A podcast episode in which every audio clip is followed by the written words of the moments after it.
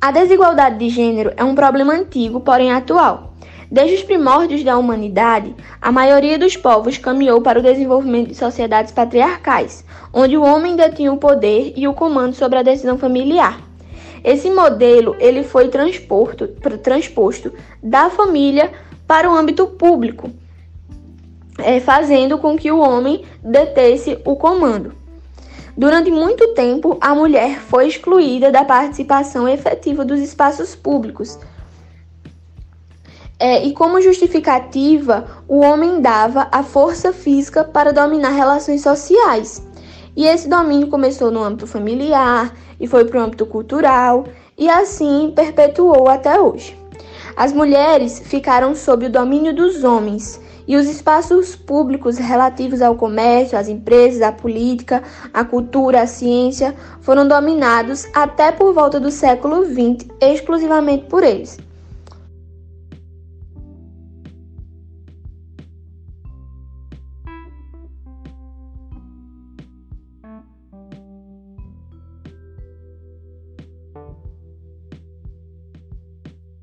Como sabemos, a nossa sociedade cresceu e foi moldada num ambiente patriarcal e machista, onde tudo é regulado pelo homem e onde a mulher supostamente deveria somente ouvir e obedecer. Hoje é fácil perguntar para uma pessoa o que uma mulher pode ou não fazer e o, e o que o homem tem ou não permissão para fazer. Isso se chama papel de gênero. Desde muito tempo, a mulher e o homem têm funções diferentes para a nossa sociedade. E a mídia é um reflexo disso. Como dizem por aí, a arte imita a vida. E como muitas vezes vemos na televisão, o papel da mulher geralmente é de dona de casa, mãe e devota ao marido, ou em posição inferior ao homem no trabalho e na sociedade, exposta a dúvidas quanto à sua competência, barrada de certas atitudes e falas. Já o homem toma o papel de protetor, forte, inteligente, livre para errar e é sempre justificado. É comum vermos papéis masculinos em posições de poder ou força, como por exemplo um, CEOs de empresa, advogados, médicos, em, em personagens que exalam força e coragem, como Superman, Batman, Thor e Homem de Ferro, enquanto as personagens femininas são vistas como são representadas como secretária, a dona de casa ou a parceira ou alguém que precisa ser salvo. Se nós formos parar para citar um, nós, mulheres no mundo dos heróis, é, e analisar bem, vamos ver que as mulheres geralmente são sexualizadas e objetificadas, colocadas como inferior aos personagens masculinos. E se elas não apresentam essas características, a comunidade, no caso, os homens, encontram um jeito de diminuir as personagens e demonizá-las. Outros exemplos que nós podemos dar são as músicas aqui no Brasil, que também são contribuições para a desigualdade de gênero e machismo na nossa sociedade. Eu poderia selecionar uma coletânea de músicas que objetificam e sexualizam a mulher, onde é colocada como inferior ao homem e desesperada por ele. Nós também podemos colocar, citar aqui a questão da pornografia para o homem super normalizado e às vezes até incentivado pela família colocar a criança para ver coisas de teores sexuais porque é um menino. Ele é um garoto.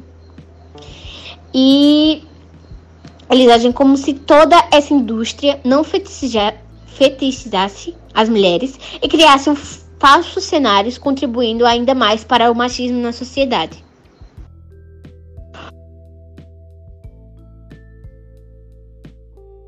Durante muito tempo, a mulher foi excluída da participação efetiva nos espaços públicos, do trabalho fora do âmbito doméstico e da possibilidade de desenvolvimento científico e intelectual por meio da educação formal, além de estarem submetidos ao poder dos homens de sua família, em geral, seus pais e maridos. Isso acarretou num problema que urge por solução, a desigualdade fundamentada pelo gênero.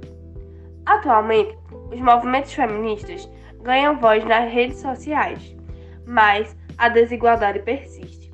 A mulher ainda é tratada de maneira desigual em relação ao homem.